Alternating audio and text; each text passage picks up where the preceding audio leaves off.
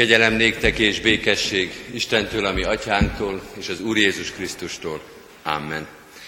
Isten tiszteletünk megáldása és megszentelése az Úr nevében van, aki teremtett, fenntart és bölcsen igazgat mindeneket. Amen. Hajtsuk meg a fejünket imádságra. Teremtő Istenünk, gondviselő kegyelmedért és szeretetedért imádkozunk most is, és ebben bízva jöttünk a Te házadba, hogy látod az életünket, annak szükségeit, és neked van hatalmad és gazdagságod és szereteted arra, hogy betöltsed azt. Köszönjük, hogy így gondolhatunk rád. Nem mint ellenségre, nem mint bíróra, nem mint börtönőrre, hanem gondviselő mennyei atyára. Jézus Krisztusért és Jézus Krisztusban tudjuk ezt megköszönni. Ő hozta ezt el nekünk, és mi ezt tudjuk is, és hirdetjük is. Segíts, hogy élni is tudjuk. Hogy Krisztuson keresztül mindig így tudjunk hozzád kapcsolódni. Legyen erre lehetőség ebben a mai Isten tiszteletben is. A Krisztus ismeretre, a Krisztus követésre, a Krisztus asztal társaságában való meggazdagodásra. Áld meg ezt az Isten tiszteletet a jelenléteddel hogy eljöhettünk, hogy találkozhatunk veled, hogy hallhatjuk a te igédet, hogy érthetjük a te üzenetedet, és hogy a te kezedből vesszük majd a kenyeret és a bort. Ez legyen áldás az életünkön. Ez legyen a mi gazdagodásunk. Ebben a világban, amely oly sokféle gazdagságot tud és keres és hajszol, hadd lássuk mi ebben a legnagyobb kincset. A veled való közösségben, a veled való találkozásban, a hozzád tartozásban. Bocsáss meg, hogyha ez sokszor nem sikerült. Se a templom, se az igeismeret, se az úrvacsorai közösség, sem a Krisztus követés. Hogy a mi életünkben is voltak napok, hetek, talán évek is, évtizedek, amikor nem jöttünk, nem kérdeztünk, és nem járultunk a te asztalodhoz. Pedig talán akkor is hallottuk a hívásodat, vagy már meg se hallottunk téged, Egyedül és nélküled és ellenedre éltünk. Bocsáss meg minden ilyen évet, hónapot, hetet, napot, de még az órát is, amelyet nélküled vagy ellenedre tettünk és éltünk. Bocsáss meg mindent, ami elválasztott tőled, egész életünkbe, vagy az elmúlt héten, az elmúlt napokban. Bocsáss meg minden lázadást, restséget, bocsáss meg mindent, ami nem volt méltó hozzád, és ami nem dicsőséget szerzett a te nevednek hanem amikor szégyent hoztunk rád. Így ezzel a hittel és ezzel a reménységgel jöttünk most. Reménységgel, hogy találkozunk veled, és reménységgel, hogy te meg tudod tisztítani az életünket. Szólj hát hozzánk és taníts minket, hogy igéd üzenete, hogy a jelenléted, hogy az úrvacsorai közösség eljusson a szívükünk most is, szívük, szívünkig most is, és hogy érezzük, átérjük, és majd tovább tudjuk adni a Te ajándékaidat. Jézus Krisztusért, ami Urunkért kérünk, áldj meg minket. Amen. Kedves testvérek, Isten igéjét Máté evangéliumából olvasom most. Máté evangéliumának a hatodik részéből a 26. verset a következőképpen. Nézzétek meg az égi madarakat, nem vetnek, nem is aratnak, csűrbe sem takarnak, és mennyei atyátok eltartja őket nem vagytok-e ti sokkal értékesebbek náluk? Eddig Istennek írott igéje, foglaljuk el minket.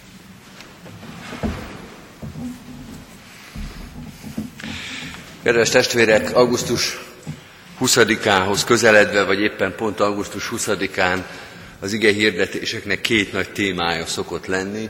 Az egyik fő irány a nemzeti, a történelmi, az első Istvánra, a keresztény állam alapítása emlékező igehirdetéseknek a csoportja, amelyek ebben a témában próbálnak igei tanítást adni az aktuális társadalmi vagy az aktuális magyar helyzetben, és tanítják Isten népét, és rajta keresztül talán ezt a társadalmat is Isten igéjét ma meghallani és követni. A másik főirány a gondviselés hitnek az iránya, a mindennapi kenyér, Istennek a rólunk gondoskodó szeretete és kegyelme, amely talán most is várható, hogyha ebbe az igébe, amelyet felolvastunk, belegondolunk. Csak zárójelben jegyezzük meg, hogy az első főcsoport, a történelmi nemzeti első istványi irány is Isten gondviselésének a témakörébe tartozik, amikor nem egy-egy embernek vagy egy családnak, hanem egy egész nemzetnek a gondját viseli Isten. De valóban úgy van, hogy Máté evangéliumának a hatodik részéből a felolvasott ige, a hegyi beszédből hangzó ige, az égi madarakról, amelyeket eltart az Úristen, abba az irányba tereli a gondolatot, amit a másik főcsoport szokott jelezni, hogy Isten gondoskodik rólunk. Az égi madarak ebben az igében ugyanazt a szerepet töltik be, mint itt az úrasztalára kitett új kenyér, jelként vannak előttünk, hogyha ránézünk, hogyha meglátjuk ezt a kedves képet, akár az égi madarakat, vagy ezt a szép kenyeret itt előttünk, akkor eszünkbe jusson, hogy az Isten gondoskodik. Jel, ami jelez nekünk valamit, és ami tanít. Többet, mint amit maga a jel mutat, hanem a jelzett dologra, az Isten gondviselésére utal. Miből is áll ez Jézusnak ez alapján, a szép igéje alapján? Az első mondat, vagy az első gondolat, az így hangzik, Isten látja, ismeri a szükségeinket, és gondoskodik rólunk. Talán az első fele még fontosabb, mint a második, hogy ismeri és látja a szükségeinket, hogy nem vagyunk neki idegenek, és hogy ő sem idegen számunkra. Amikor ilyen mondat hangzik el egy ige hirdetésbe vagy a Szentírásba, mindig bizonytalan az ember, hogy vajon ez egy kijelentő mondat vagy kérdő mondat. E. Nem idegen számunkra az Isten. Nem idegen számunkra az Isten. Mert ha nem, akkor azt mondja Jézusnak ez a mondata, ezt a viszonyt tarthatjátok számon. Isten látja, ismeri, tudja a ti szükségeiteket, és nem csak a fenkölt nagy dolgokat, nem csak az állami ünnep szintjén megjelenő dolgokat, nem csak a nemzet nagy ügyeit látja az Isten, nem csak a népet, hanem az egyes embert is. Téged is, engem is, a gyermekeinket és az unokáinkat is, és tudja pontosan, hogy mire van szükségünk. A mindennapi kenyérre. Enni, inni és ruházkodni kell, és hogy erre mind szükség van, és ezt ő tudja. Nem csak a lelkiekkel törődik, nem csak spirituális kérdésekben lehet az Isten segítségül hívni, hanem amikor a fizikai dolgokkal kell foglalkoznunk, itt a tanévkezdés, munkát kell keresni, el kell tartani a családot, be kell fizetni a csekkeket. Ezek a mondatok, ezek a kérdések nem derogálnak az Úrnak, hanem tudja, hogy ezek is ott vannak. Nem csak az Isten tisztelet, meg az úrvacsora, meg az áhítat, meg az igeolvasás, hanem a mindennapi kenyér is. Isten látja és számon tartja ezt. Olyan az Isten, mint a jó gazda. Végignéz a majorságon, végignéz a birtokán, és minden egyes dologra ráakad a szeme. Tudja, kinek mire van szüksége. Tudja, melyik gazdálkodási ágban, melyik csoportban, melyik munkatársnak, melyik állatnak mire van szüksége. Ezzel a gondossággal néz végig rajtunk az Isten, és nem is hagy ki minket ebből a gondoskodásból. Nagyapámról mondták el egyszer, hogy ő is erre gondolt, amikor kiment a csukudvarba, és fölnézett az égre, és azt mondta, hogy Úristen, te az egész égi birodalmat eteted, és gondod van az égi madarakra, nekem itt van ez a tíz tyúk, és ezekkel sem bírok. Hogy az a nagy Isten, aki az egész teremtett világot a kezébe tartja, a legkisebb dologgal, amivel mi talán meg sem tudunk birkózni, ő azzal is elbír. Ez az első és a legáltalánosabb gondolat. De kedves testvérek, Jézus mondatából azt is érezhetjük, hogy nem igazából ezen a tartalmon van a nagy hangsúly. Fontos ezt tudni, hogy az Isten gondoskodik rólunk, de van itt valami más, talán ott a mondat végén a hangsúly, vagy az írásjel. Ott van még valami üzenet. A hangsúlya ennek a mondatnak buzdító, bíztató, bátorító. Nem pusztán a tudást akarja elmondani, hanem erre szeretne minket fölhívni. A mondatnak a végén egyébként egy kérdő mondat van, ha emlékeztek, nem vagytok-e ti sokkal értékesebbek náluk? tudnélik az égi madaraknál. Jézus arra utal, hogy amit látunk az egész világon, hogy Isten milyen szépen teremtette és tartja kézben ezt a világot, és hogy eltartja az égi madarakat, pedig azok nem is tudnak gondoskodni magukról. Nem ez az érdekes, mondja Jézus, hanem hogy ti ennél sokkal értékesebbek vagytok az Istennél. Ha az égi madarakra gondjuk van, gondja van az Istennek, vajon nem sokkal jobban reátok? Nem kellene nektek sokkal nagyobb biztonságba érezni magatokat, mint az égi madaraknak? Ez a kérdés, vagy inkább mondjuk buzdítás, ez a felszólítás azt mutatja nekünk, hogy Jézus olyanoknak prédikál, olyanoknak mondja ezt a képet, akik talán nem hiszik, vagy nem biztosak benne, vagy nem tapasztalták meg, hogy az Isten gondoskodik. Jézus olyanoknak mondja ezt, akiknek ez nem magától értődő, hogy a mindennapi kenyér az meg lesz. Jézus olyanoknak mondja ezt, akiknek az Isten gondviselésébe vetett hite nem olyan nagyon biztos. Talán nem is tudják megkülönböztetni az Úristen gondviselését a szerencsétől. Talán nem tudják megkülönböztetni az Úristen gondviselését a saját erejüktől, a saját maguk tehetségétől, hogy a mindennapi kenyeret én szerzem meg magamnak, és én gondoskodom magamról. Olyanoknak mondja ezt Jézus, akiknek tanulnia kell, vagy kapaszkodnia kell az Isten gondviselésébe. Talán így kellene Jézusnak a mondatát körülírni, vagy megfogalmazni, közeledjetek Istenhez, legyetek olyan viszonyban, amelyben el tudjátok fogadni, el tudjátok hinni, hogy az Isten gondoskodik rólatok. Mert nem az Isten gondoskodásában van itt a gond, hanem azzal, hogy el tudjuk-e hinni. Hogy olyan közel vagyunk-e hozzá, hogy ez számunkra természetes. Hogy tudunk vele élni, hogy bele lehet-e kalkulálni a mindennapokban. Közeledjetek az Istenhez. Keressétek először az Isten országát, és mindezek megadatnak néktek. Az Istenhez való viszonyról szól itt Jézusnak ez a mondata, és azt mondja, ha elég közel vagytok az Istenhez, ha meg tudtok bízni az Istenben, akkor ez a bizalom le fog szivárogni a mindennapi kenyér kérdéséig. Szükséges a bizalom majd a megváltásnál is, szükséges a bizalom majd az örök élet kérdésénél is, szükséges a bizalom majd a megbocsátás nagy kérdéseinél, de a mindennapi kenyérnél is ugyanerre a bizalomra van szükség. Meg a gyermekeknél, meg a beiskoláztatás, meg a munkahely, meg a be, csekkek befizetése, ez ugyanazt a bizalmat igényli, mint amikor arról gondolkodunk, hogy miként igazolunk meg mi az Úristen előtt. Közeledjetek az Istenhez. Legyetek olyan közvetlen, hétköznapi, természetes viszonyban az Úristennel, mint amilyen viszonyban az égi madarak vannak vele. Hogy biztosak benne, hogy nem kételkednek, hogy természetes viszonyban vannak a teremtőjükkel. Legyetek olyan viszonyban, mint amilyen a gyerek van a szülővel.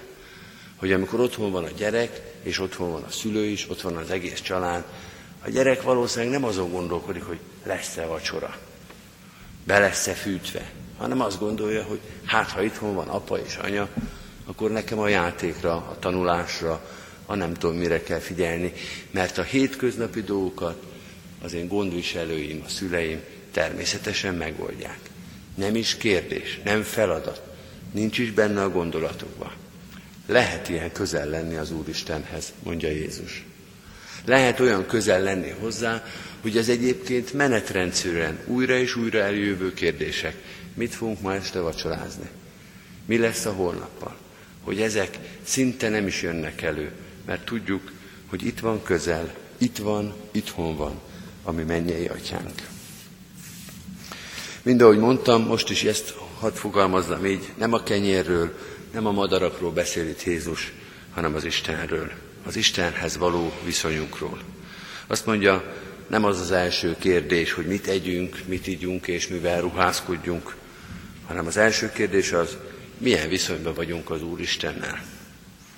Milyen viszonyban vagyunk azzal az Istennel, aki a kenyeret, a ruházkodást, a hétköznapi dolgainkat is megadhatja. Milyen viszonyban vagyunk azzal az Istennel, aki a kenyér gondjainkat megoldhatja. Azzal az Istennel, akinek a teremtett világában, az édenben még nem voltak ezek a kenyérgondok, ezeket már mi hoztuk be, de aki ebbe az új világba, az édentől keletre lévő világba, a bűn és a gyarlóság világába, és utánunk jött például azért, hogy a kenyér gondjainkat megoldja.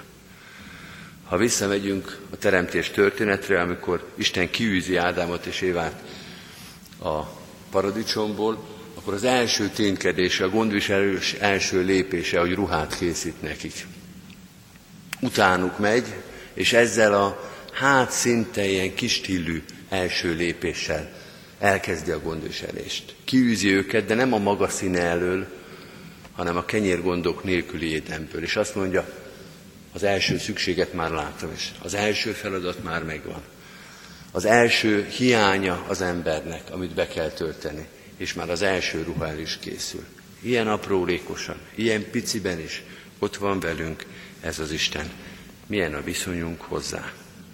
Az az Isten, mondja Jézus, aki a gondviselőtök, közel van hozzátok, éljetek ezzel a lehetőséggel. Ő hozzá hívlak titeket. Ő hozzá hív most is, amikor megterítette ezt az asztalt, és amikor urvacsorai közösségbe hív. Ő adja a mi mindennapi kenyerünket, akár erősek vagyunk, olyan erősek, hogy akár még az Isten nélkül is tudunk kenyeret tenni az asztalra, de ő adja ezt a kenyeret akkor is, amikor elesettek vagyunk, amikor nála nélkül se kenyér, se egy pohár víz, sem semmi nem kerül az asztalunkra.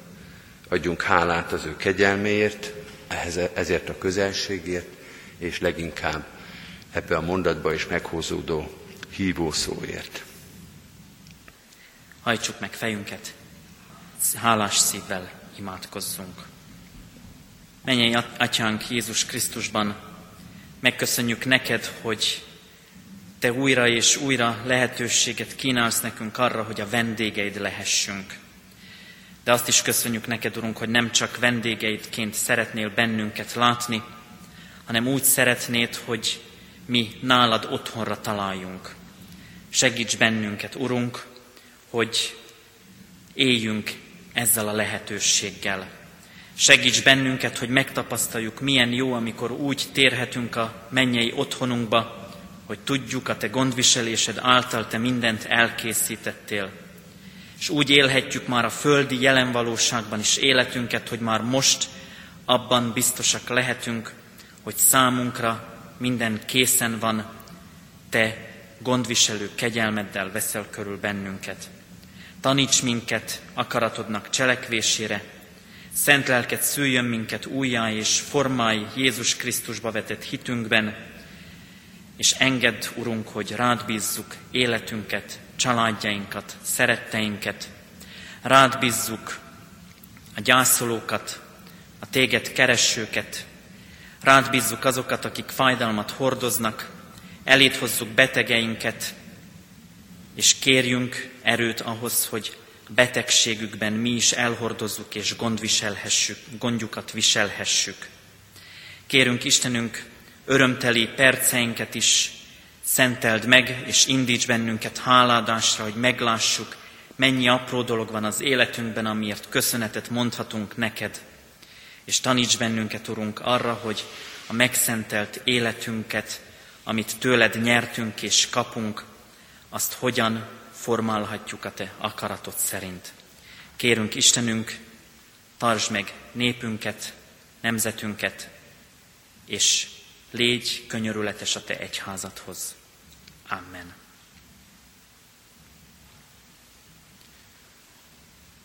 Mondjuk el közösen, kedves testvérem, az Úrtól tanult imádságot.